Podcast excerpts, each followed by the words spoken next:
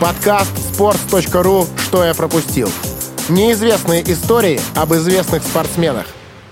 Ребята, всем привет! Здравствуйте, здравствуйте! Подкаст «Что я пропустил?» снова здесь. Мы были в небольшом отпуске, но вернулись, чтобы рассказывать вам о самых интересных вещах. Для начала давайте напомню, кто же здесь, кто с вами. Влад Воронин, шеф-редактор sports.ru. Влад, привет! Привет!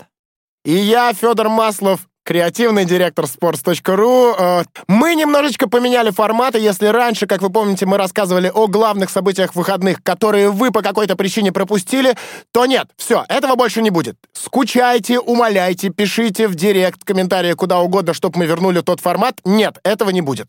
Зато теперь э, мы будем э, уходить немножко в ретро-тему, мы будем вспоминать величайших игроков. Э, Начнем, конечно, с футбола, но кто его знает, что там будет дальше. И вспоминать эм, о том, чем же они занимались, как они прославились эм, но обязательно, и это наша с Владом фишка, это фишка нашего подкаста, будем рассказывать те истории, которые вы о них не знали. И начнем э, новый сезон, второй сезон, не побоюсь этого слова, подкаста «Что я пропустил» с величайшего человека, которого вы сто процентов знаете, Ривалда. Для меня Ривалдо — это главный нападающий э, Барселоны. Я не застал того времени, когда еще Роналдо играл за Барселону. Я начал смотреть футбол, когда он играл уже в Интере. А вот в Барсе тогда основным, главным был именно Ривалдо. Это, наверное, какой-то 98-99 год. И вторая ассоциация с э, Ривалдо — это, конечно, сборная Бразилии. Тот самый чемпионат мира 98, мой первый чемпионат мира. А у тебя, кстати, какой был первый чемпионат мира? Ну, осмысленно, чтобы все-все-все смотреть, это 2002 год. 2002 год. 2002 год, а 98 так. Помню только финал. Совсем да. мелкий был, мне 5 лет был. Как раз, когда не играл Роналду, а Ривалдо, Ривалдо, по-моему, вышел в основе, но Бразилия проиграла 0-3 Франции. В общем, да, и э, сегодня речь пойдет о Ривалдо. Как раз э, не так давно э, был у него день рождения. Я увидел в э, ленте Инстаграма sports.ru э, видео какое-то про Ривалдо, фоточку поздравлений, и вспомнил, слушайте, был же такой футболист Ривалдо. И вот две ассоциации Барса и Бразилии у меня есть с ним, но в целом я больше ничего про него не знаю. И я пришел к Владу и говорю, Влад, давай вернемся с нашими подкастами и поговорим о Ривалдо. Мне кажется, Ривалдо среди таких больших суперзвезд э, нулевых, десятых годов самый недооцененный из великих игроков. Угу потому что у него нет какого-то рекламного образа. То есть, когда ты говоришь там про Дэвида Бекхэма, про Роналдинью, про Роналду, про Роберта Карлоса, ты всех их как-то ассоциируешь с какой-то обложкой журнала, с каким-то кадром из рекламы. Там, если мы говорим про Роналдинью, это великие удары там, в перекладину в рекламе Найка. Если Роберта Карлос, это там штрафные в рекламе Пепси. А, про Луиша Фигу вспомнишь, тоже вспомнишь какую-нибудь клетку на корабле. Ну или его скандальный переход из э, да. Барселоны в Реал. А... Из той самой, кстати, Барселоны, где Фигу играл с э, Ривалдо. Да, а Ривалдо, он такой тихий. И на самом деле он и о себе так говорит. Когда я даю интервью, я потею, я нервничаю. Я скромный человек, мне все это не нужно. Я никогда не стремился к популярности, к тому, чтобы все меня обсуждали. Я вообще не против тех, кто себя выставляет на показ, просто мне все это не близко. Но я понимаю, что иногда это нужно, но вот нервничаю, и там руки у меня потеют, и самому мне становится жарко. Но на самом деле он у меня с таким чуваком и ассоциируется. Еще вот что я подумал, э, ты в начале подкаста сегодняшнего сказал, что Ривалдо, на твой взгляд, э, самый недооцененный или один из самых недооцененных игроков. Но это неудивительно. Это неудивительно. Он играл э, во времена, когда Роналдо был еще до травмы. А вот буквально около года назад на sports.ru выходил отличный текст о том, что Роналдо до травмы это был просто величайший игрок. Многие из наших слушателей э, не видели те матчи впрямую, но э, Вадим Лукомский просто очень красиво и с э, большим количеством цитат о Роналду расписал, насколько он был в порядке. Вот, а потом на смену Роналда э, уже после травм пришел э, не менее э, великий, очень много в нашем подкасте, мне кажется, будет этого слова великий, э, Роналдиньо который тоже творил магию. Ривалду был где-то... Э, где-то вот... рядом. Вот он был в этой, в этой тройке на чемпионате мира, э, но, но он все равно какой-то тусклый на их фоне, нет у него объемного образа, и поэтому мы, мы постараемся это недоразумение восполнить в этом подкасте. Какие-то истории о нем рассказать, чтобы портрет э, его сложился. Но прежде чем мы начнем говорить о величайшем Ривалдо, я напомню, что за всю историю подкастов «Что я пропустил» не было ни одного выпуска, где мы говорили бы только о футболе. Сегодняшний не исключение. Совсем скоро в Словакии пройдет чемпионат мира по хоккею, о котором sports.ru будет очень много писать, а вы с большим удовольствием читать. Ну а сейчас, незадолго до его старта, в Сочи прошел детский турнир Кубок «Газпром нефти». Но хоть турнир и детский, по уровню организации он не уступал большинству взрослых соревнований. Кубок «Газпром нефти» — крупнейшие в мире некоммерческие соревнования среди игроков до 11 лет. И в этом году там собралась 31 команда из 10 стран. Это супермасштабный турнир с каким-то нереальным уровнем организации, особенно среди детских турниров. Матчи проходили на олимпийских ледовых аренах «Большой» и «Айсберг» и обслуживались профессиональными судьями. Более того, ежегодно на Кубок «Газпром нефти» наносится название команды-победительницы, и он находится у его обладателя до следующего турнира. Для открытия впервые в истории детского хоккея был организован матч будущих звезд. Сборная Запада сыграла против сборной Востока в составе по одному хоккеисту из всех команд турнира. Выиграл, кстати, Запад 3-1. Ну а в прошлую пятницу завершился и сам турнир. Победителем Кубка «Газпром нефти» 2019 стала детская команда «Витязя». По пути к главному матчу «Витязь» обыграл чешский «Оцеларжи Тршинец» причем не просто обыграл, а обыграл со счетом 10-0, московский ЦСКА и ярославский «Локомотив».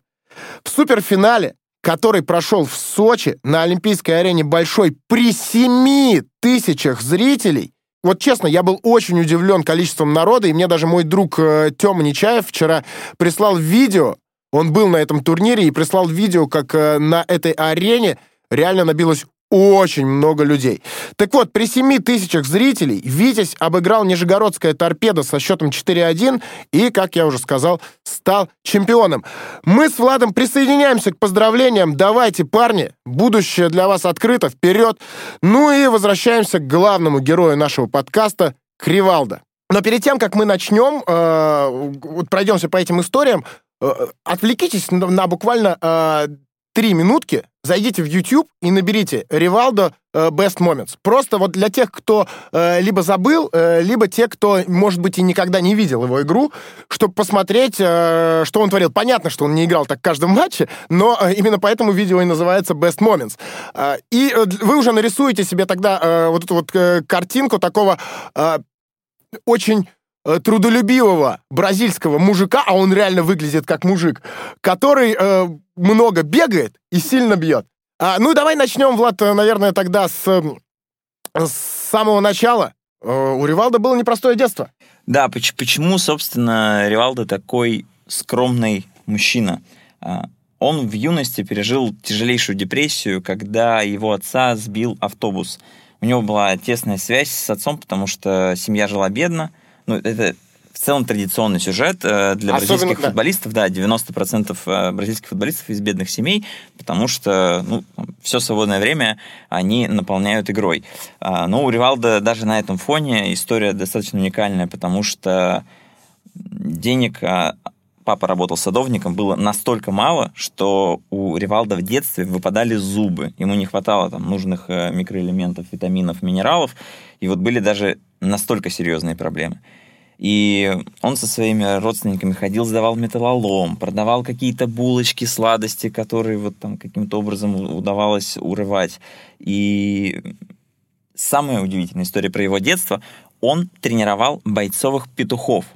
Петухов, которые участвуют в петушиных боях. В Бразилии они там с конца 30-х годов 20 века запрещены, то есть это такая нелегальная подпольная история. И Ривалдо тренировал этих петухов, папа их продавал, и какой-то сопутствующий доход семья получала благодаря этому. А в целом в свободное время, там, после учебы, Ривалдо еще ходил на пляж э, продавать жевательную резинку, шоколадки, и в первые бутсы у него появились только в 13 лет. Тут такая абсолютно, э, помимо петухов, которые, это, это реально, я впервые вообще слышу о бойцовских петухах, э, В целом история достаточно банальная, да, про обычного бразильца. И, э, естественно, э, э, все время до 13 лет э, Ривалдо играл в футбол босиком.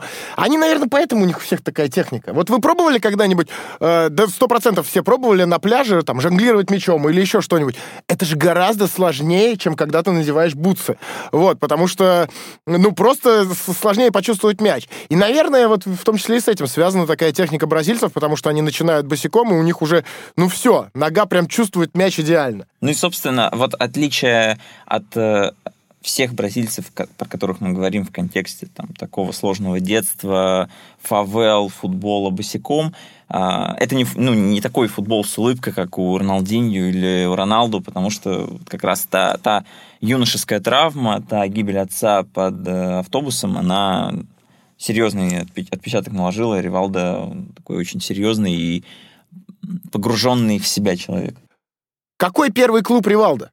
Я до тех пор, пока не э, ушел в Google по этому вопросу, я, я был уверен, что его Барса сразу купила откуда-то из Бразилии, как они умеют это делать, когда они находят молодых талантов и э, забирают себе. Но нет, нет. Он э, первый сезон в Ла Лиге провел в Депортиво из Ла Коруни.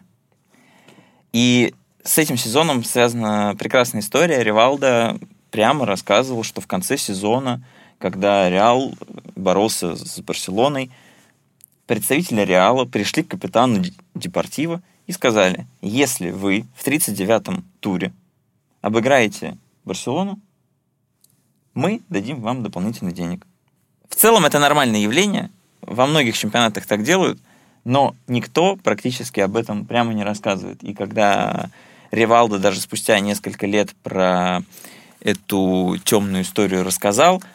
В Испании возбудились и прям несколько дней это обсуждали, как так, зачем представители Реала пришли э, в другую команду, и все это нечестно.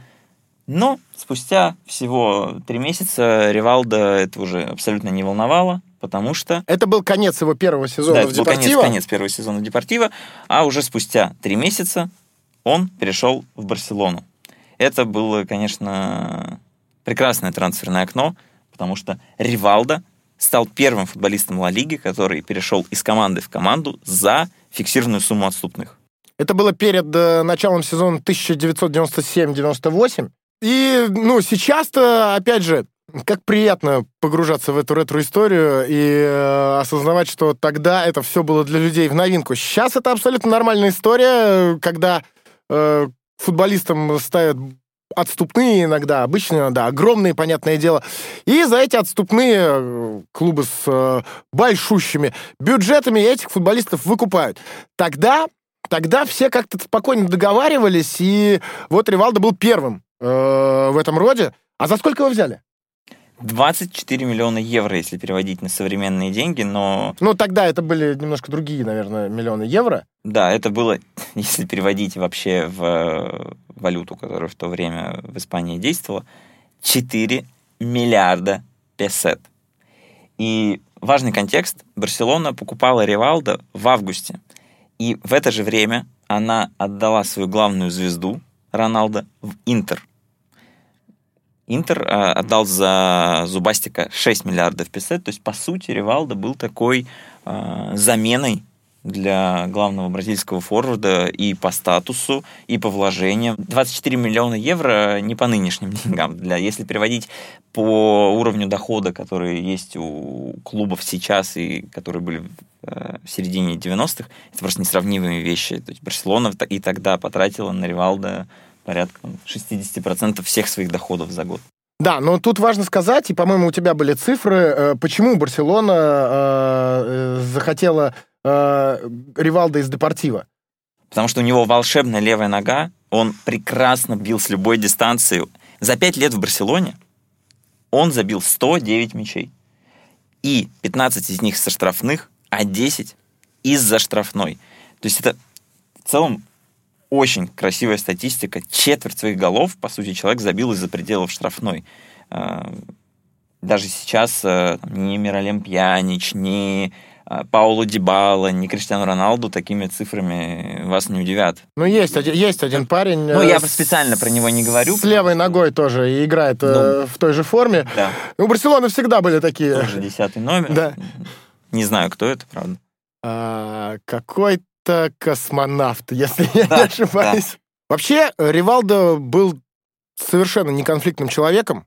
э, И, в принципе, по э, цитатам, которые говорили о нем, или по тому, что говорил сам Ривалдо, нельзя найти людей, которые были, ну, врагами, может быть, не то слово, но неприятелями с ним.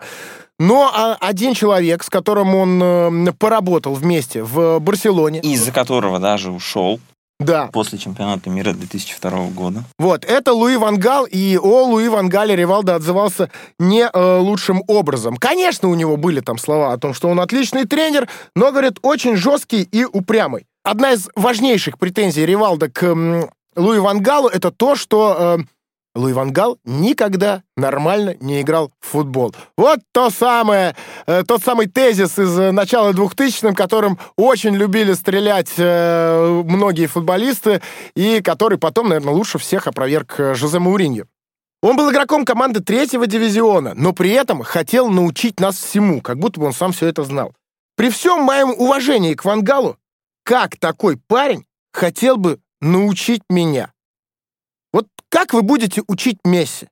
На мой взгляд, говорил Ривалдо, 20% успеха команды э, зависит от тренера. Кто решает, так это игроки, говорил Ривалдо про Ван Гала. Ну, такое достаточно смелое заявление. Еще никогда Ривалдо не был так близок к Леониду Федуну, конечно.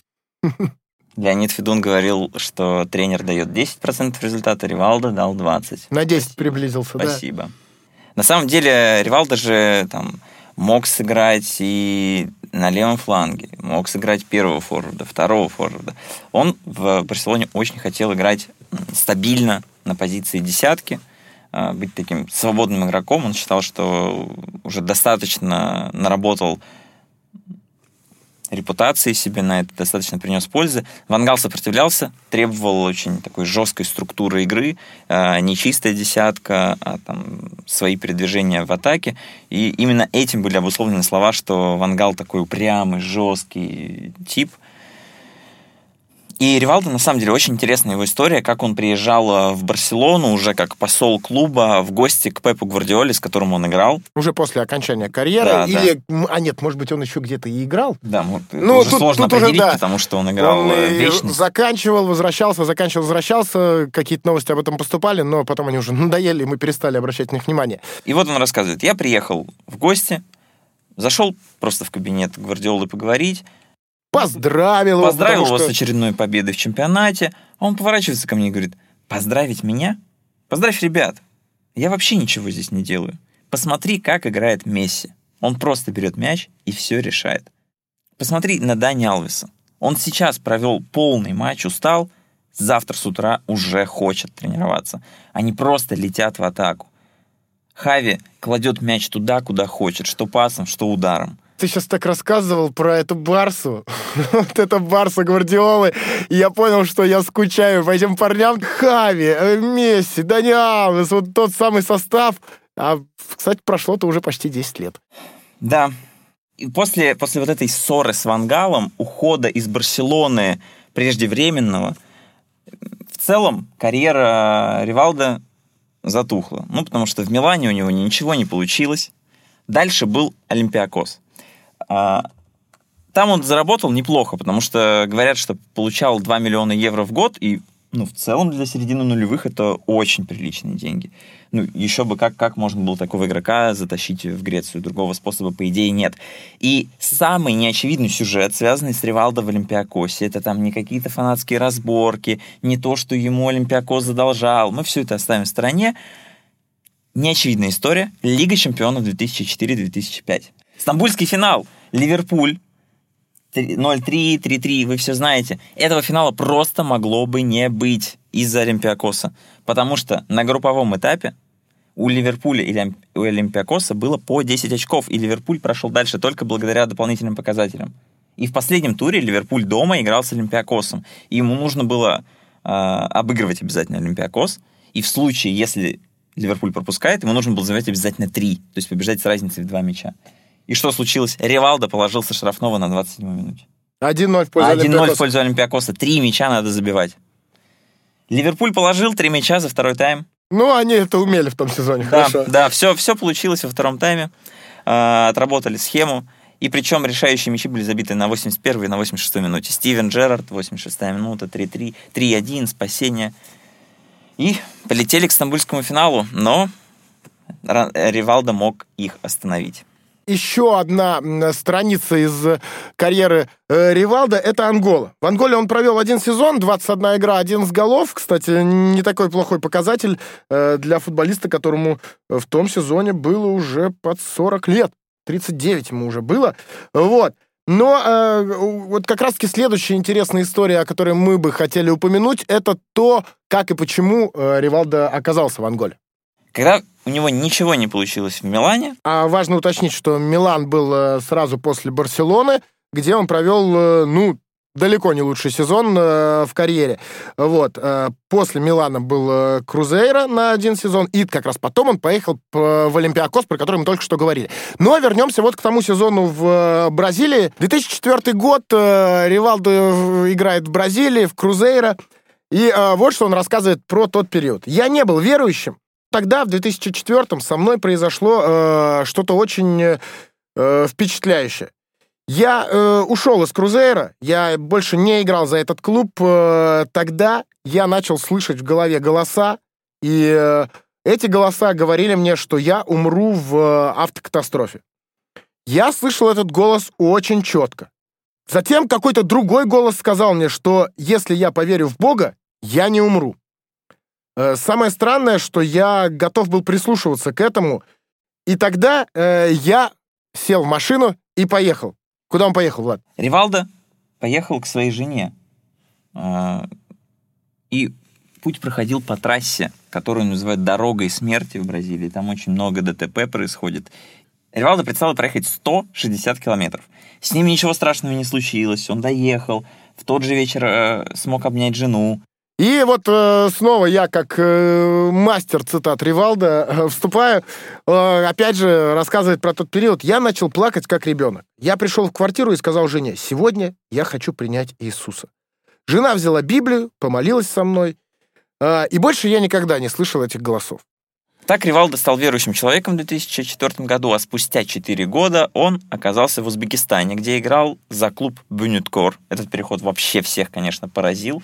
А, Разговоры были разные. Ну, все считают, что Ривалдо положили 10 миллионов евро в год. И позже, уже уехав из Узбекистана, Ривалдо вспоминал, что ему тяжело, тяжело было там жить, потому что он никак не мог проявлять свою христианскую веру. То есть он там не мог показать крестик, как-то отпраздновать гол в стиле кака, чтобы там было какое-то изображение Иисуса.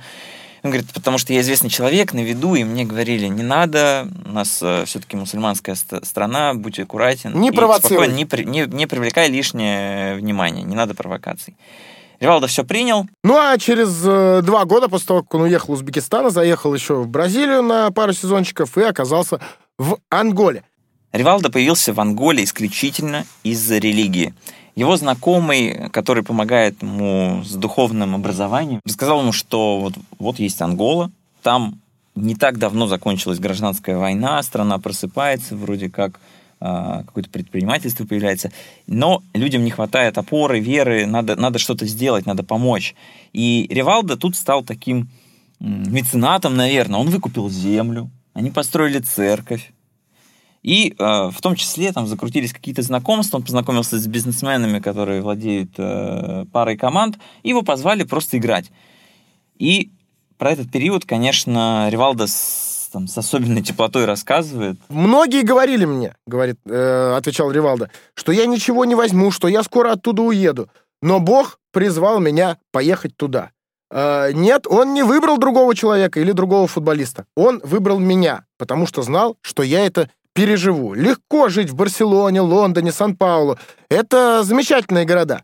Но э, ведь есть и другие страны, и другие города, гораздо э, более э, бедные и менее знаменитые. И люди, которые живут там, не виноваты в том, что они живут там. Э, это в том числе относится и к бедным районам Бразилии, и к другим странам, к которым в том числе относится, относилась в тот момент Ангола. Э, в конце концов, это, возможно, моя судьба, говорил Ривалдо. И еще важная цитата для понимания, как вообще мыслит человек Ривалдо. Он говорит, что в целом перед смертью все равны, бедные, богатые, неважно. Все мы закончим одинаково. Вот поэтому надо верить в Бога и вечную жизнь. Потому что наше тело и все, что, все, что у нас есть, ничего на самом деле не стоит. Есть только сердце и дух.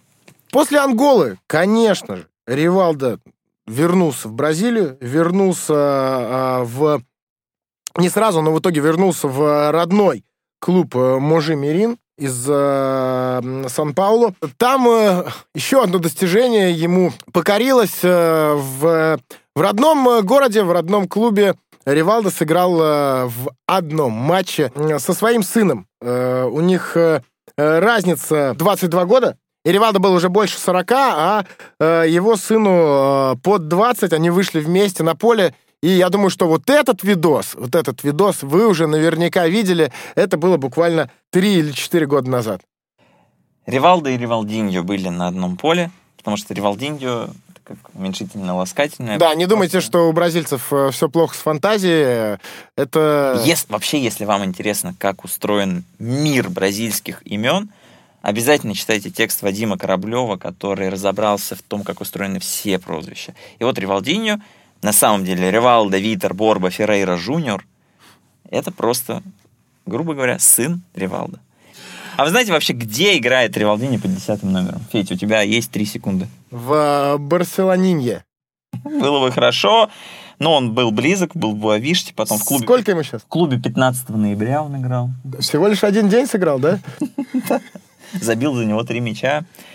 Но сейчас он играет за болгарский Левский. Слушайте, в Европе, чувак. А сколько лет ему? 23. 23 года, ну нормал. Все, двигаемся к концу. Э, я надеюсь, и я надеюсь, что что-то новое о э, Ривалдо вы узнали. Ну а если вдруг э, вы знали вообще все, что мы рассказали, я дайте еще цитатку вам финально вброшу, а вы уж дорисуете себе портрет э, Ривалда. Вот что он сказал э, совсем недавно, в 2015 году, ну, недавно в разрезе э, его карьеры, потому как э, начинал он больше 20 лет назад. Если бы я играл в футбол сейчас, то я бы взял 2-3 золотых мяча. Легко. А на деле Ривалдо взял всего один в 99 году. И забивал бы я сейчас по 50 голов за сезон. Ну, вот такая вот, э, не знаю, уверенность, э, в некоторой степени и самоуверенность. Э... Начинали, конечно, с того, что человек потеет, давая интервью. Ну, может быть, вот э, давай это интервью, он совсем там взмок, но все-таки вот так... Он же не говорил, что я, типа, очень скромный, я просто потею. Вот такой вот э, первый выпуск э, второго сезона подкастов «Что я пропустил» у нас с вами получился. Ребят, спасибо всем большое, всем, кто слушал нас. И обязательно слушайте и подписывайтесь на э, подкасты sports.ru и, в частности, подкасты «Что я пропустил» на всех платформах, э, где это только возможно. Это, конечно же, iTunes, это Google подкасты. Мы стараемся быть везде, где вам удобно, поэтому и в Телеграме наши аудио появляются, и в ВКонтакте подкасты выходят, и э, даже на Ютубе нас э, можно найти в аудиоверсии. Ну и еще э, на sports.ru э, есть у нас отдельный блог про наши подкасты, там тоже выходят э, посты. И вот давайте вот там на sports.ru в комментариях напишите, о ком еще вам хотелось бы послушать э, подкаст вот э, в том же примерно формате, как сегодня было о Ривалдо. Обязательно пишите любые ваши комментарии, что вам понравилось, э, что не понравилось, что нам надо э, улучшить. Пишите, мы обязательно все прочитаем. Ну и через небольшую паузу где-то в середине мая снова вернемся, э, чтобы влезать в ваши уши и давать вам ту информацию, о которой вы почему-то не знали, ведь это подкаст, что я пропустил еще раз. Шеф-редактор sports.ru Влад Воронин, я Федя Маслов. Э, ребят, спасибо вам большое. Пока. Пока.